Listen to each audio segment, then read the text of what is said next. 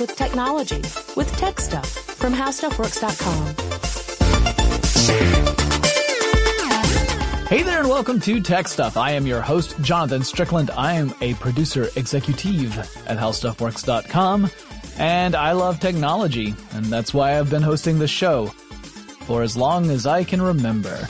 No, I seriously love tech and recently due to the hard work of Ramsey, the wonder producer, I was able to have a discussion with uh, some people up on the rooftop, click, click, click, of the Ponce City Market, where we have an ice rink now. Now, when I actually had this conversation, the ice rink had not been completely installed. Uh, there was a distinct lack of ice, for example, but it got me to thinking about doing a full episode about the technology that makes ice rinks possible in areas where it is not below freezing.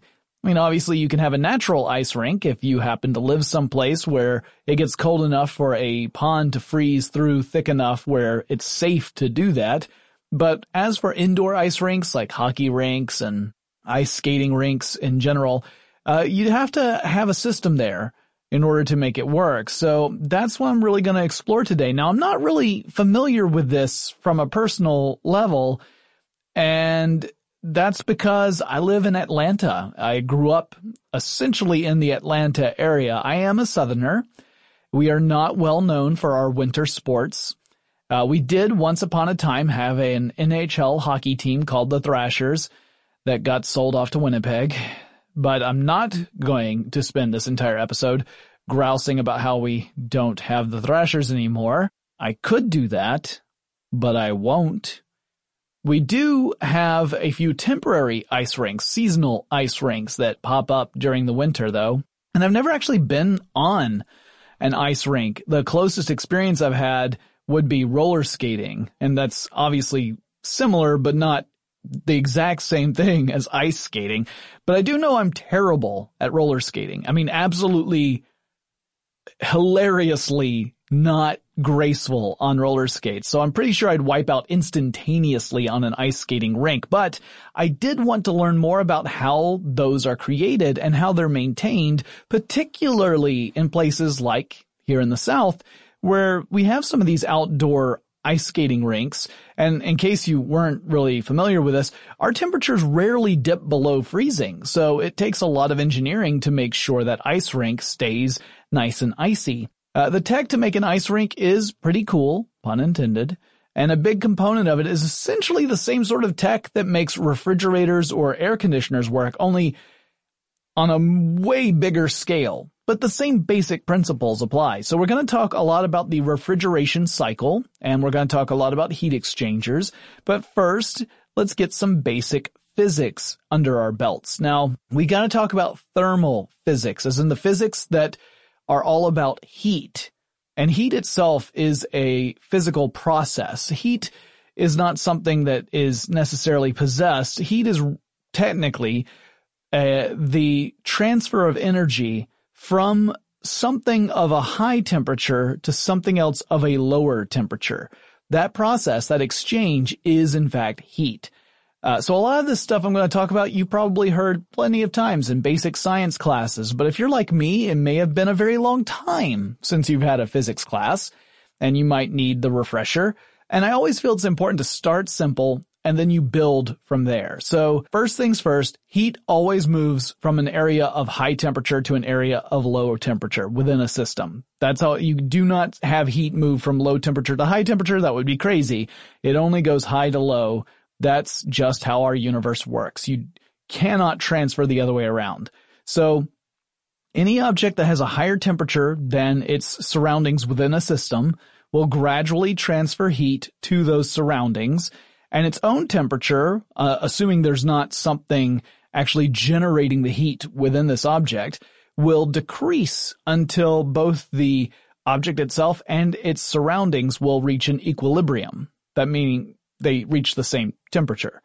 Similarly, if you have an object that has a lower temperature than its surrounding environment within a system, it will gradually warm up now this is not to say that cold is leaking out or escaping. Cold does not transfer, only heat transfers. Heat from the environment moves into the object, gradually increasing its temperature until, again, it reaches an equilibrium. Now, in the real world, we would typically call this room temperature because the systems we operate in on a day-to-day basis are these, you know, rooms and basic environments. So if you have a hot cup of tea and you leave it sitting on the counter for several minutes, it starts to cool because it's releasing that heat. That heat is transferring to its surrounding environment that is at a lower temperature than the hot cup of tea. Uh, likewise, if you have a nice frosty beverage and you leave it on the counter, it will start to warm up. It'll start to absorb heat from its environment as it transfers in until again it reaches that equilibrium. From a macro level, we could say that uh, the heat is this flow of energy. So just keep that in mind. Generally speaking, if you want to make the base of an ice rink colder, technically this works for anything, but we're going to use ice rink specifically because that's what this episode is about. Um, if you want to make the base of an ice rink colder, you have to expose it to something that has a lower temperature than the rink base.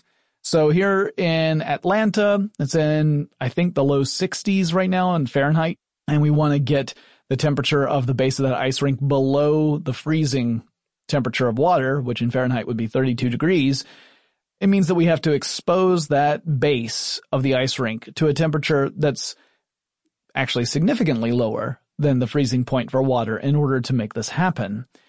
Then the rink base will transfer heat to that lower temperature object. In other words, whatever we're using to cool down the base, technically what's happening is that the base is actually transferring heat to that system and thus it'll grow colder. Now in principle, that's pretty simple, right? It's not a very complicated thought. You just have to get something that's colder than what you're working with and move them within the same system. And then it will gradually make the other thing colder because it'll start to absorb the heat from that other thing. That's not that complicated. But then when you start actually looking at practical applications, you realize, all right, we've got to solve some pretty big problems. It requires a lot of engineering. So for one thing, if you want the ice rink to remain ice, even if the surrounding temperature is above the freezing point for water, for example, Atlanta, Georgia in the winter tends to be that, you'll have to continuously chill the base of that ice rink. You can't just get it cold and leave it. You have to keep it cold. And since the base of the ice rink will continually transfer heat to that colder object, that colder object will eventually warm up. So whatever the system is that you're using to chill the base of the ice rink, it's absorbing heat. That means it is warming up. That means you have to have a, continuous way to con- to keep that that system more cool, to to chill it, to use a chiller, if you will. That's what they're called. Uh, so these are actually pretty complicated. Now, I keep saying colder object because not all ice rinks are equal. They're not all exactly the same. They use the same principle, but the actual application is different. So for example, if you want a, a, hockey rink, like a standard hockey rink, NHL hockey rink, you're talking about typically a a base that is a concrete base under which you have a network of steel pipes. And the steel pipes carry an extremely cold liquid, something that is below the freezing temperature of water. We'll get into that a little bit later. Uh, and that in turn pulls heat away from the concrete base, making it colder than the freezing point for water, you can then add water on top of the concrete base and start building up layers of ice. Others are a little bit different. The one that's up on the rooftop of our building actually has a series of uh, plastic tubes that are carrying an extremely cold liquid in them being pumped underneath the surface of the ice rink. And that's what allows the water to, to freeze even in temperatures that are above the freezing point for water. And you essentially pour water on top of this or otherwise distribute water on top of it. It's a little more precise than just pouring and you get your ice rink. Uh, so generally speaking, same approach, just slightly different applications. Now we have to create a system that will hold a temperature below the freezing point of water. Now that presents itself with a few challenges. First, you have to figure out, alright, what substance are we going to use? Clearly we can't just use plain old water, because if we did, the water in our system to try and absorb heat, that would freeze. And then you wouldn't be able to move it through your pipe system. So you can't just use plain old water. You would need to have a liquid that has a lower freezing temperature than water does. So one way you could do that is by adding stuff to water in order to lower its freezing point. So salt is a good example. Salt water has a lower freezing point than fresh water, and that freezing point is dependent upon how much salt concentration there is within that water mixture. So some hockey rinks will use a briny mixture, meaning they've got some salt content in the water to lower that freezing temperature. Uh, if you have fresh water that freezes at 32 degrees Fahrenheit or 0 degrees Celsius. Seawater, which obviously is not the same thing as being used in hockey rink systems, uh, seawater freezes at 28.4 degrees Fahrenheit or minus 2 degrees Celsius. So seawater has a salinity, that's salt content, of about 3.5%. That is not as salty as water can get, though. You can keep adding salt into water up to the point that the salt makes up about 23.3% of the weight of the mixture.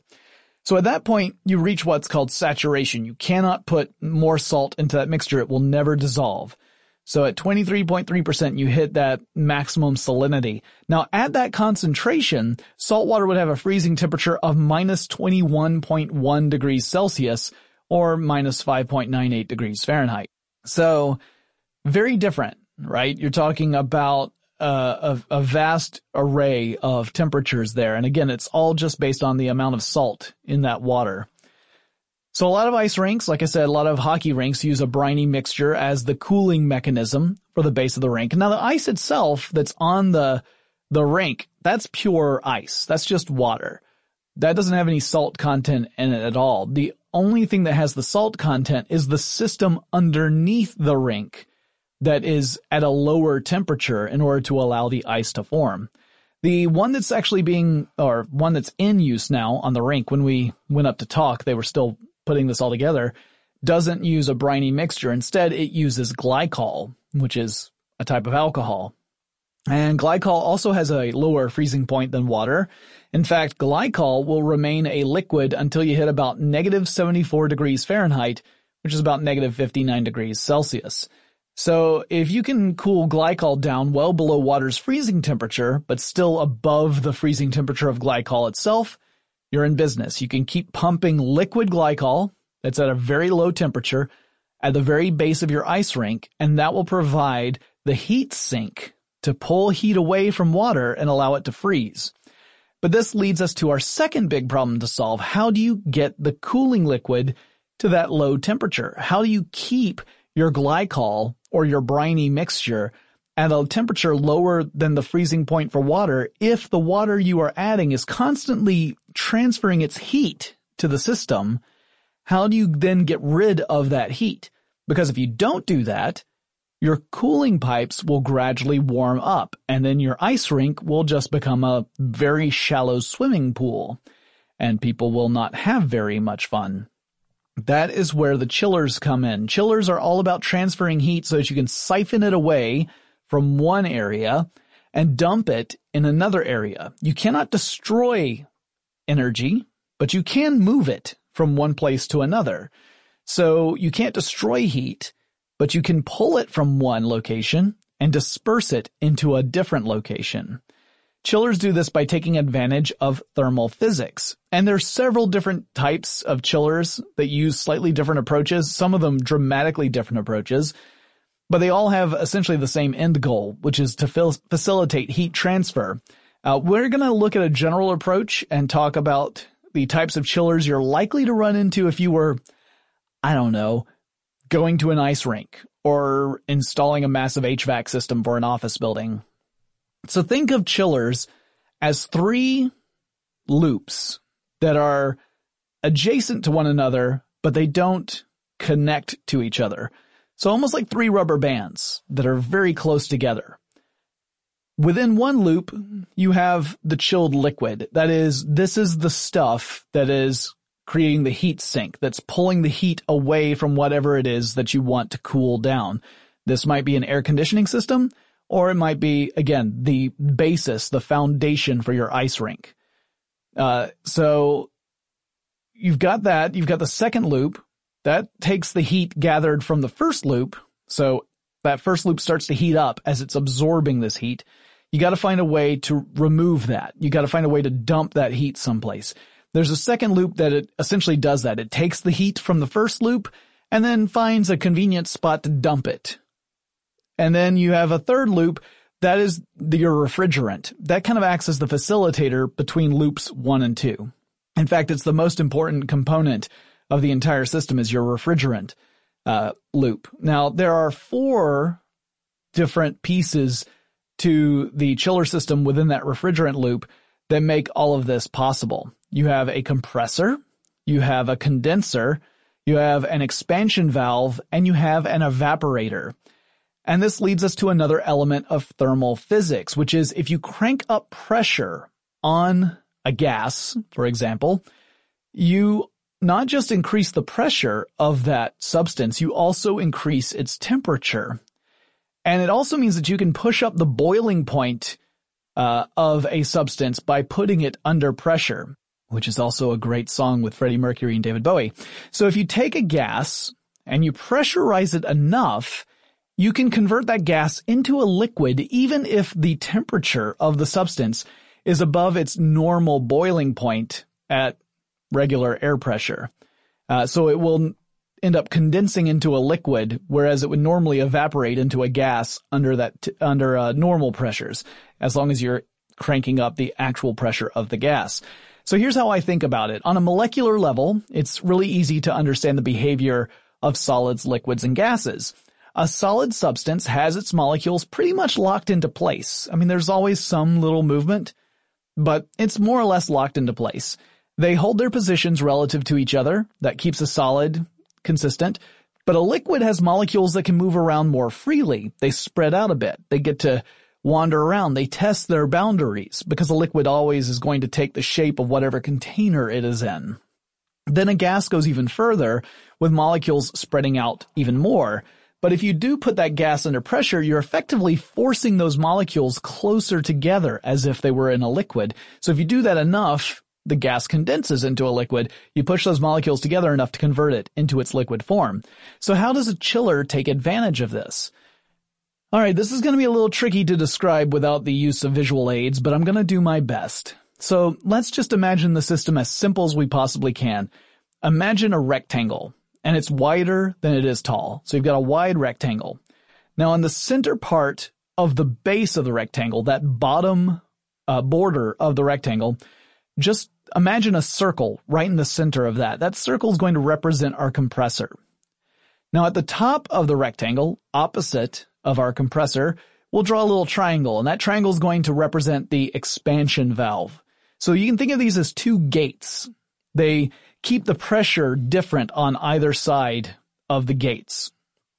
On the right side of this rectangle, we're going to imagine that's the condenser, and on the left side, we're going to imagine that that is the evaporator. So refrigerant moves from the evaporator side through the condenser side via the compressor. So you have the refrigerant moving from evaporator into compressor where it gets compressed, thus the name, and then pushed over to the condenser side. So we're going to take a journey with the refrigerant to understand how this works from a technical perspective. From the evaporator side, just as you get to the compressor, that refrigerant, before it goes through the compressor, is a low pressure warm gas, typically. The compressor then compresses this gas so that the output on the other side, on the condenser side, is a high pressure hot gas. Uh, this hot gas then moves through the condenser, and that's typically a long length of pipe or tubing that folds back and forth on itself. If you've ever looked in the back of a, a, refrigerator or in an air conditioning unit, you've probably seen this where you've seen these, these pipes that do these tight S curves over and over and over again. Well, that's the way it's laid out in a condenser. The high temperature, high pressure gas moves through this length of pipe and it can start to transfer some of that heat. Some of it gets transferred straight through the pipe. Some of it typically gets transferred through fins that are uh, connected to the pipes so that it can draw heat away through uh, conductivity. It's con- it's conducting the heat. Uh, and you'd then have um, a, a fan typically that blows air across the system that uses convection to pull heat away as well. So this gas starts to lose some of that temperature as it's moving through this series of S curves. It's transferring heat to the air around it. Now the higher pressure means that as this happens, the gas begins to condense into a liquid as it makes its journey through this part of the loop. The liquid is still under a lot of pressure, though you can't really pressurize liquid the way you can with gases, but it's still under a great deal of uh, push, you could think of it in that sense. Um, and, but it's, it's reaching more of a regular temperature. At the end of the condenser side, you have that expansion valve, which leads to the evaporator side. Now, the reason it's a valve is so that it can, again, create this partial seal. It, it's sealed whenever it's shut. You have a low pressure side on the other, on the evaporator end of this loop, the circuit, if you think of it that way. So you have high pressure on the condenser side, low pressure on the evaporator side. That expansion valve allows for one-way travel. So it goes from condenser to evaporator. And pressure, like temperature, is all about moving from areas of high concentration to low concentration. So the expansion valve allows this pressurized substance, this refrigerant, to pass through into that low pressure side, the evaporator side. And when it does, it suddenly finds itself with a lot more room to spread out than on the high pressure side, right? Suddenly it doesn't have that high pressure to cram it together. And so the molecules of the refrigerant end up spreading out and as a result, the temperature begins to drop. So at the beginning of the refrigerant journey around the evaporator, it becomes a low pressure, cold liquid. And as it moves through the evaporator, it starts to absorb heat from the system, whatever it is you're trying to cool. In this case, it would be the, the stuff that's running underneath the rink, whether it's the brine or whether it's glycol, that would be tangential to this refrigerant system and the refrigerant would be absorbing the heat from there.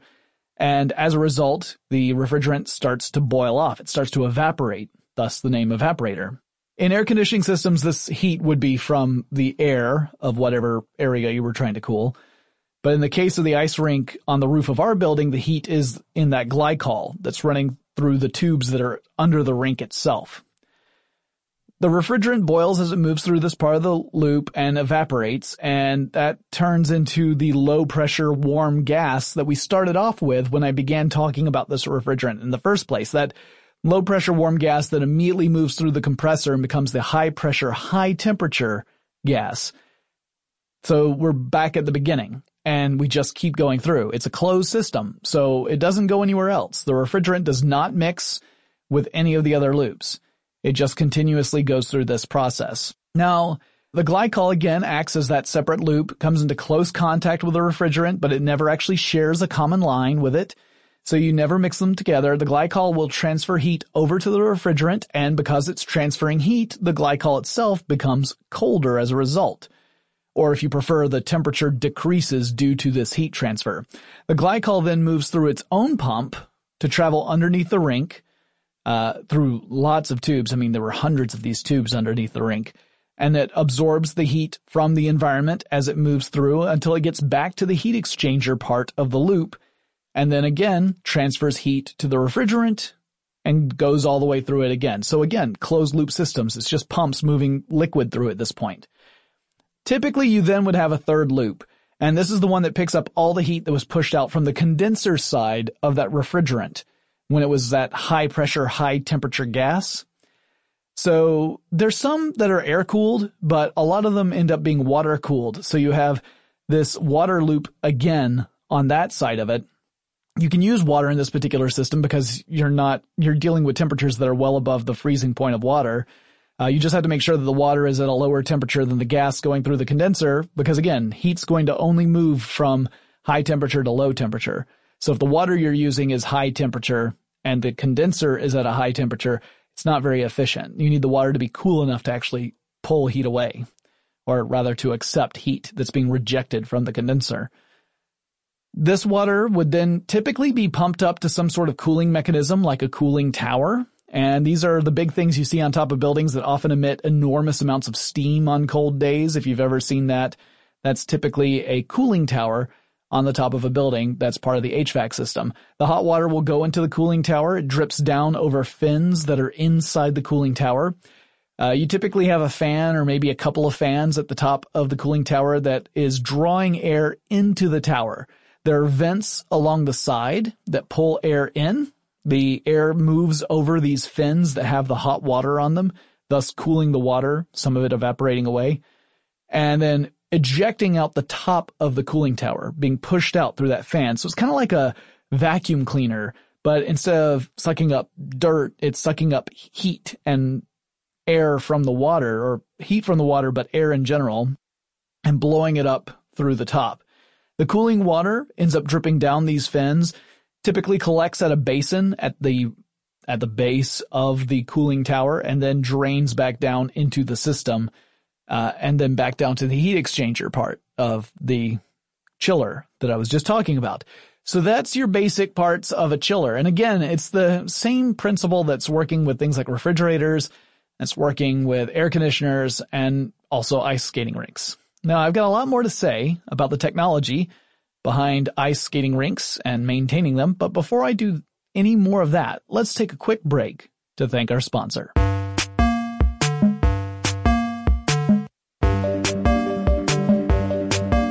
Alright, so we've talked about how to get the temperature down low enough to freeze water and keep it at a temperature where you still have solid water, aka ice. But how do you fill up the ice rink? The answer is that you do it very carefully. Or if you prefer meticulously and slowly. So a large permanent ice rink typically will have that concrete foundation and underneath that you have a network of pipes that carry the cooled liquid that keep the concrete foundation nice and chilly. The concrete will be at a temperature that is below the freezing point of water. Uh, you fill up the rink by spraying it with a fine mist of water onto the concrete layer to start off with. Uh, the temperature of the concrete is so low that those tiny water droplets pretty much freeze as they make contact with the concrete. It doesn't take long at all for it to freeze to the, the surface.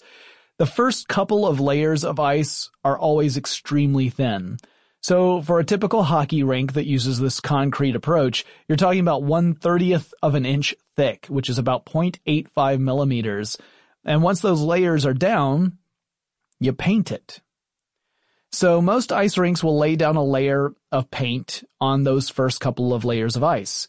This helps do a few things. For one, it hides the base of the ice rink away, so you're not looking at clear ice and seeing a concrete floor or in the case of the ice rink that's on the roof of our building, you wouldn't see a series of tubes that are pink because glycol has a, uh, the glycol they're using has a pink tint to it. So you would otherwise see just lines and lines and lines of pink tubes. So they paint the ice so that it obscures that.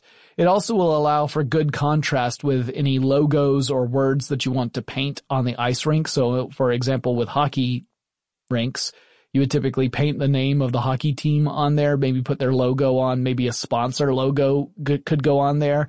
Uh, but you want there to be good contrast. So that's why you have that white base. Also, it creates great contrast for the puck in hockey because you want to be able to see that if you're a player or, or an observer, really. So after that layer of paint would come another layer of ice. This one is a little more thick. It is 1 16th of an inch thick. That's about 1.6 millimeters. And that acts like a sealer for that layer of paint that was just laid down.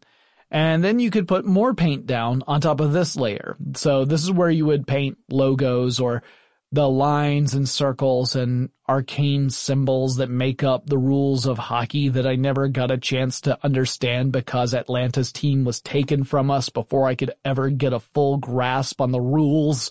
And yeah, I know I said I wouldn't talk about it, but I'm still angry about it. Anyway, after that you would add your final layer of ice on top, but this actually would happen in several stages. So it's one solid layer, but it's done in phases. Uh, this is the actual surface that people would skate upon. Now, a typical ho- hockey rink, which again is much larger than the one that we have upstairs, would require between 12,000 and 15,000 gallons of water. That's 45,000 to 57,000 liters. Most of that water gets added in that final layer. The overwhelming majority of the water is added in that last layer. And whereas the early layers get added as a fine mist, the final one is a bit less delicate. They typically will just use a flooding hose to pour water out on top of the rink. And we're talking about 10,000 gallons of water at a rate of about 500 to 600 gallons per hour, which means it can take about 20 hours or so to add that final layer to the rink. And according to Don McMillan, whom How Stuff Works interviewed for an article on how ice rinks work, most rinks will allow each 500 or 600 gallon amount in that hour to freeze completely before they start adding more water. So again, in phases. And that helps maintain a really good quality of ice. And ice quality is really a thing. You can have good ice and you can have bad ice. If your temperature isn't right, you're going to have some issues. So, for example, um, outside, if you don't have the right temperature, it's going to start melting. You'll have some slushy ice at the top, and that's not great for skating. Um, if you have really high humidity, you're going to end up with a lot of fog over the ice, which happens here because we have a lot of humidity in Atlanta, and uh, it's pretty spooky looking in the morning to walk up to Ponce City Market and see the the the mist pouring off the top of the building. Professional ice skaters tend to like their ice at a relatively warm 26 to 28 degrees Fahrenheit at the surface.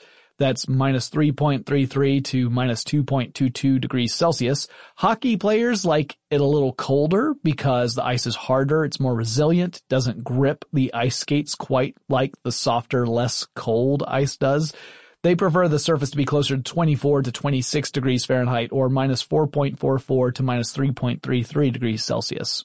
Now I had a chance to chat with the project manager for the ice rink installed on the roof of our building, and we cover some of the stuff I just mentioned, but I think it's a pretty interesting discussion, including all the work that was required to install an ice rink on the roof of a nine-story building in Atlanta, Georgia, and just the amount of sheer effort it required to do that. So here's what he had to say. Oh, and just so you guys know, we were talking up on the roof on a windy day, so it was also during while you know, construction. They were still putting the ice rink together. So the audio quality is a bit atmospheric, but here he goes. So basically you've got to have a, uh, a level surface. Obviously if you're going to make ice and spray water, you can't have it running downhill. So we were fortunate enough to already have a basically a perfectly leveled deck up here. So then we put in foam insulation over that deck, uh, and then a, uh, a visqueen plastic and then we put these mats together, and each of these tubes is a circulating system that will run the glycol, pump pressurized, probably minus 10, 20 degree glycol through. And as the glycol is running through it and freezing, you basically take uh, your standard garden hose and start misting water. And as soon as the water hits that minus 20 degree glycol tubing, it starts to freeze. And so you start building that, that base of ice. And they'll basically take it from, uh, from below the, the glycol tubing that you see here to about a half inch above it. And then they'll paint it white so that you don't see everything, all this uh, pink glycol underneath. So then they'll put, after they've got that base coat of uh, white paint on it, then they'll put another layer of clear ice on it so it looks just like any other ice skating rink in America or hockey rink that you would see on TV. And if we wanted to, you could paint lines or we could have a sponsor, we could have a how, how stuff works out there in the you know logo in the middle and uh, everybody skating would be skating over it and that's pretty much that's the, you know that's the the end of the process and it's pretty simple. Right. Uh, it's what happens prior to that where all the engineering comes into play and uh, and all the hard work happens. So in order for us to create this on the roof uh, a lot had to happen. We have a 120 ton chiller that we had to crane to the roof and uh, so that was, uh, we had a 300 foot crane basically that we hooked that up to. But before we did that, you just can't set 7,500 pounds plus another 3,000 pounds of glycol on a roof. It has to be engineered. So we did structural engineering analysis and then built a platform that would handle the weight, the distribution. Because not only is it weight, you also need uh, little shock absorbers in there to handle any of the vibrations. because once you tie into the uh, the columns and the beams, you don't want the neighbors below hearing or feeling any any vibration and rattling. So we isolated that system, craned up the chiller, and uh, and at that point we're running uh, six inch steel pipe from the chiller uh, up to the rink here, and it's a closed system, so it's just a massive circulation of glycol.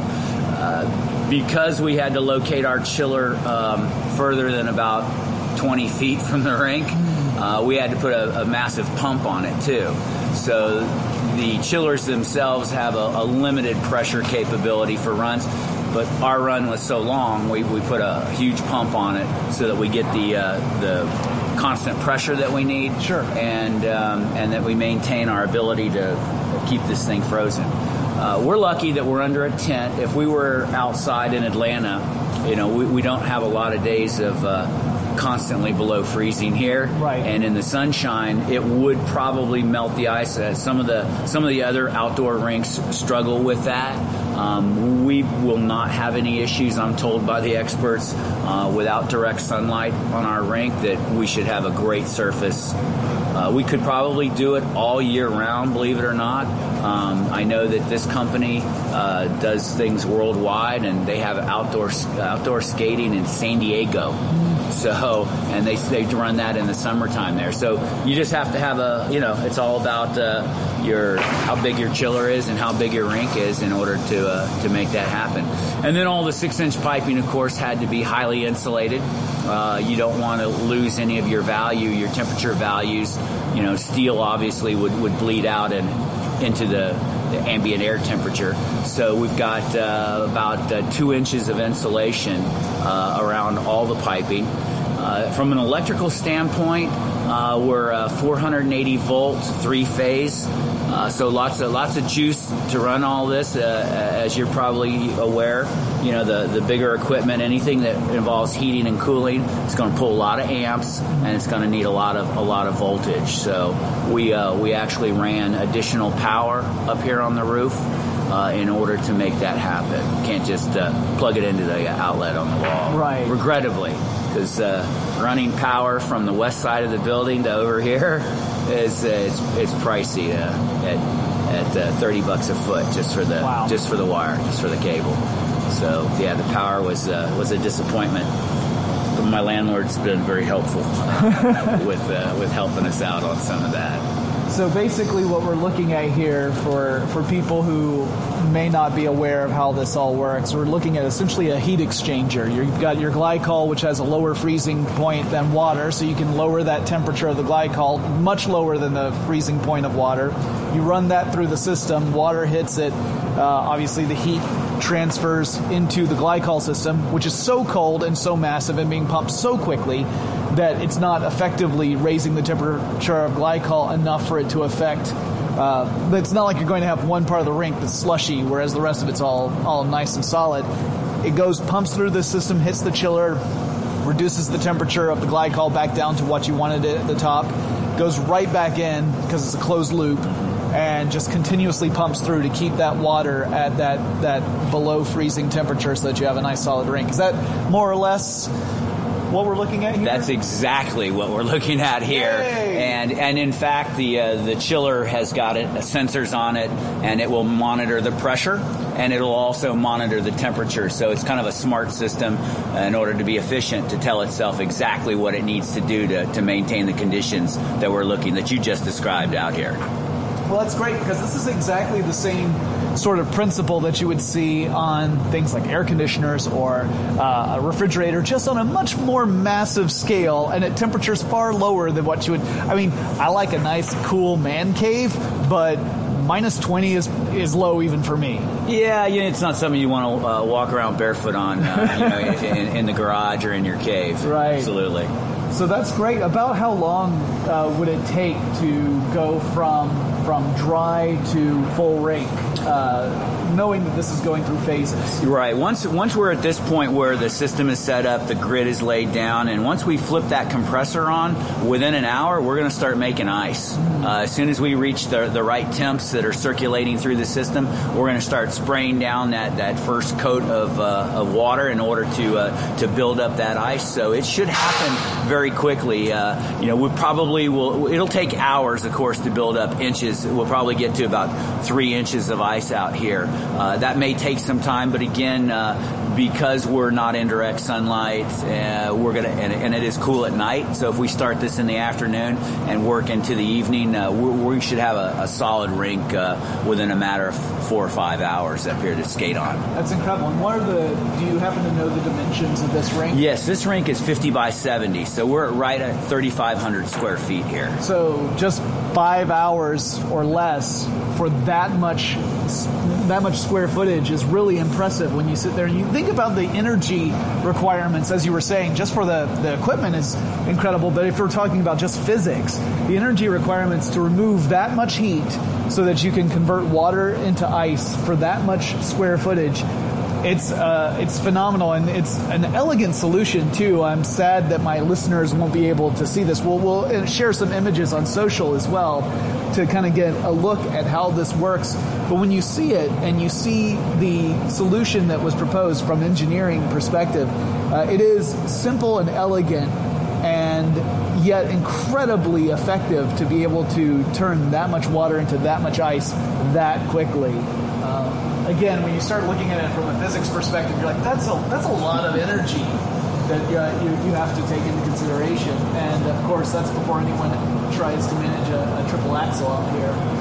Uh, I will not be one of those people. I might try my hand at skating, but considering my lack of grace just on roller skates, I suspect spectacular wipeouts would be to follow. So, well, when they when that ice is finished and ready to skate on, uh, you're going to hear me tap out at the at the sides and turn it over to another group of people to handle it from there on out. You know, to your point, the the amount of energy and and everything that goes into this. You know, the uh, I think only Mother Nature really uh, does it better than than what we're doing here, and uh, it is it is uh, when you start to think about the the energy and the physics involved, it is uh, it's daunting, really. Sure. Yeah. Yeah. As you were pointing out, just the just taking into consideration how to handle the weight is an enormous undertaking because you're on we're on the rooftop of an existing structure. Obviously, uh, one, the rooftop was not necessarily intended to hold a 120 ton chiller plus a, a rink full of solid water, uh, not to mention all the people on top of it, but that's incidental compared to everything else. Uh, so yeah, having to take that into consideration and look at how is the building uh, built, how does that weight distribute already, what would you need to do in order to uh, offset that in any way if there's a point where you think, well, we'd love to put it here, but the roof literally can't support it there. Uh, there's a lot of things you have to take into account, and I imagine the whole process took quite some time before anything was laid down at all. We, we really uh, started visioning this over a year ago and started to kind of uh, uh, analyze the, the hurdles that we would have in front of us. And uh, structural engineering, of course, it was our first consideration. Can we handle the pounds per square foot up here? What's the rating of this ice going to be? And uh, how well is our deck engineered? And, and so we had to bring in, you know, the, the brainiacs to help us out and figure out exactly uh, what we could handle up here because it's not just ice. We have wind load up here, and then we're going to have a, a, human load as well. So it, you really start to factor in all of that, and the uh, the math kicks in. And we were fortunate that we had very robust engineering up here, and that we were able to uh, to, to, pull this off. But uh, yeah, at, almost at every turn of the project, we were we were surprised by the uh, complexity of it, and surprised because um, this was a little bit out of our wheelhouse. This was a new venture for us, and so the learning curve was steep. Well, to me, those are the most exciting projects to work on. Uh, I I've always said that my job is one of the best I can imagine because I get to learn new things every single week, and that you know that challenge is what I feed off of.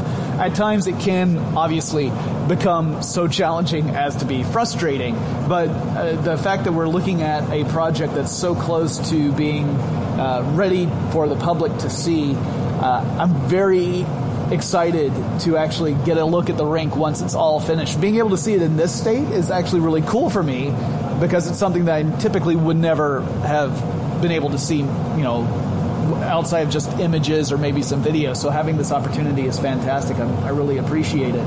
And I can't wait to see this chiller I've heard so much about. Well, it was it, it, was a beast, and and to see it come off of a, a, a huge flatbed truck and have the crane, and of course you just don't uh, latch onto it. You, can imagine a you know even a five mile an hour breeze as you're craning something hundreds of feet into the air can get a little bit dicey. So they uh, just just watching the crane set up its booms and its its weight distribution that was a whole nother engineering lesson in itself. Uh, uh again, the, the the physics involved in every phase of this was really amazing. And and yeah, it, it was it was an enormous amount of fun for me to be a part of this to go through the learning curve, and uh, I, I, can now speak in, a, in some languages of physics that I, I, couldn't have before we started the project. And you never know when that's going to come in handy on a future project, so that's also great. Well, uh, thank you so much for showing the rink. I really appreciate it. I'm, I really can't wait to see this when it's ready to go. Well, it's a pleasure having you up here, and uh, I think we'll force you to get into a pair of skates and get on the ice when we're done. I, I think I have to at this point.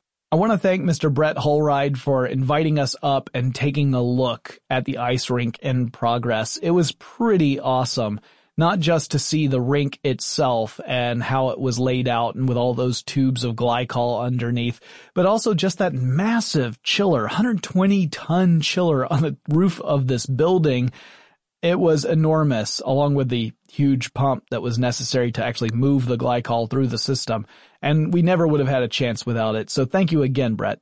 And uh, I got a little bit more to say about maintaining an ice rink. But before I go into that last section, let's take another quick break to thank our sponsor.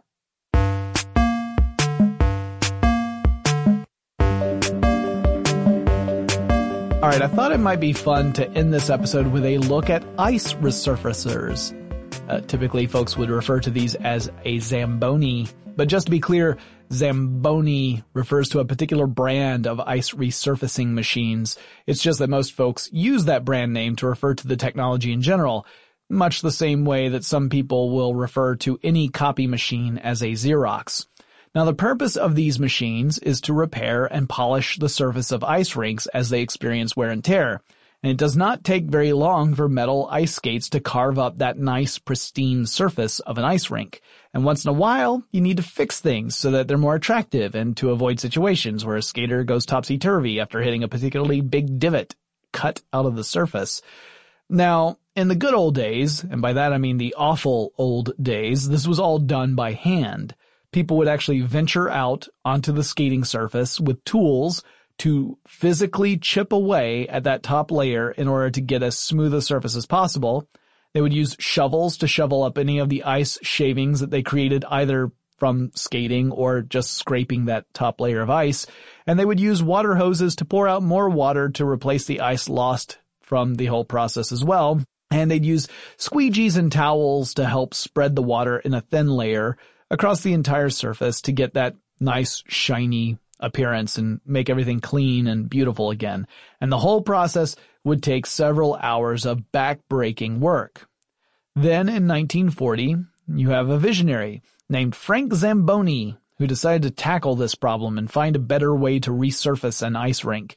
He and his brother Lawrence had opened up an ice rink in California, Southern California at that, and they had been using a tractor that was outfitted with a large blade to scrape that top layer before manually shoveling up all the ice shavings and pouring hot water from a hose onto the rink and then squeegeeing it by hand across the surface. The whole process, even with the tractor, meant that it would take about an hour and a half to resurface their ice rink, which was oh, not an enormous rink. It was a, it was a decent sized one. It's bigger than the one that we have upstairs, but not the biggest one in the world. And so Zamboni thought there's got to be a better way to do this. His solution was to create a new type of vehicle that could do as much of this work as possible all by itself. And he worked on this concept for nearly a decade and created a truly terrifying Frankenstein's monster of a vehicle out of parts that included stuff like there was a cylinder from a plane, there was a Jeep engine driving the whole thing, there was an oil derrick chassis, So this invention first debuted in 1949. It obviously went through lots of different uh, evolutionary processes until it was refined into the sleek, sexy vehicle we all know and love today. And of course, there's more than just Zamboni ice resurfacing machines out there at this time. There's all sorts of ones that are out there. But here's what a modern ice resurfacing vehicle actually does. So underneath the vehicle, there's a blade that is positioned uh, inside an overall structure that's called the conditioner. This you can actually raise and lower underneath the Zamboni. So when you're just driving it onto the surface of the ice, you can raise it up so nothing is dragging. And when you're ready to start, you lower the conditioner down and then you typically have a control that can put the angle of attack for the blade at such so that you can cut exactly the amount of ice you want off the top surface. For hockey rinks, it's a very, very thin layer. Uh, but other rinks, it might be a little bit more, uh, more severe depending upon what they're trying to do. So the blade is typically somewhere between 77 to 96 inches in width, which is about 196 to 244 centimeters. And it cuts that top layer of the ice, the very top layer, removes any protrusions, helps level out any big divots. Uh, there are a pair of augers that catch all the shavings, the, the uh, ice chips or the snow and they move it into a snow tank. Augers are, are essentially large screws. So they use rotational force to move those shavings around. There's one that's horizontal and it ends up pulling all the ice shavings or really pushing all the ice shavings into the center back portion of the Zamboni. Then there's a vertical auger that lifts from that central packed mass and moves it up to the snow tank, this waste tank that's typically on the front of the Zamboni or ice resurfacer, I should say. And then typically one of these machines will pour hot water onto the ice uh, behind this. There's maybe it's warm, not hot water, and helps level out anything that the blade wasn't able to get. There's a squeegee that is right behind this hot water that then allows that to get sucked back up into the system so that it can be recycled. And then there's another hot water emitter at the very back of the Zamboni just before you get to the the extreme rear of the vehicle where there's a flap. It's essentially a towel at the very back. And so hot water drips out and the towel then spreads the hot water against the surface of the ice. Ice resurfacers use hot water instead of cold water because the hot water, when it makes contact with the ice rink, will start to melt that surface ice just slightly before it begins to refreeze into a solid layer. If you were to use cold water, cold water freezes so quickly that you end up more like very thin additional layers on top and those chip away very easily. So if you're doing some sort of fancy ice skating or you're doing, you know, playing hockey or something, you end up getting these big chips that fly up and that typically is not really preferred. So that's why they use hot water. It, it melts the top surface of the ice just a little bit before it all refreezes and makes it more of a solid layer of ice. Often, um, you'll have a couple of other elements, like there might be another brush. It depends upon the vehicle. Some of them run on natural gas. Some of them run on battery power. Um, if you're looking at a full size Zamboni with a full tank, these things are heavy. They weigh about 11,000 pounds or 4,990 kilograms. These are massive, heavy vehicles. So, uh, running across that ice is no joke. And they also tend to have, uh, metal studs on their tires to give them enough purchase to be able to actually move across the ice effectively. And according to Car and Driver, operating a Zamboni isn't exactly like driving a sports car. The report said, quote, Visibility from the elevated left rear position is poor, the abrupt throttle tip-in takes some getting used to, and the vague steering is totally 70s Cadillac. End quote. But I'd still kinda like to ride on one though.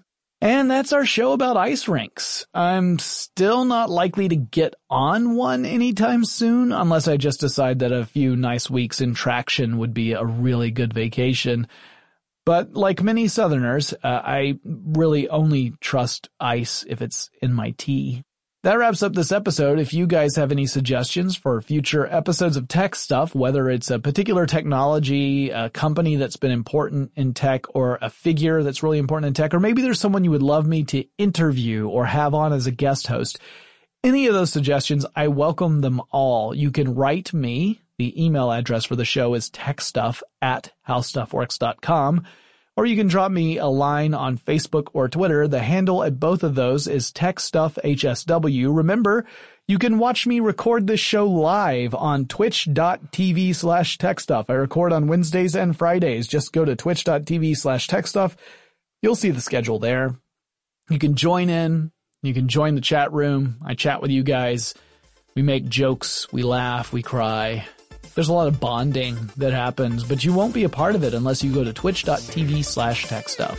And I'll talk to you guys again really soon.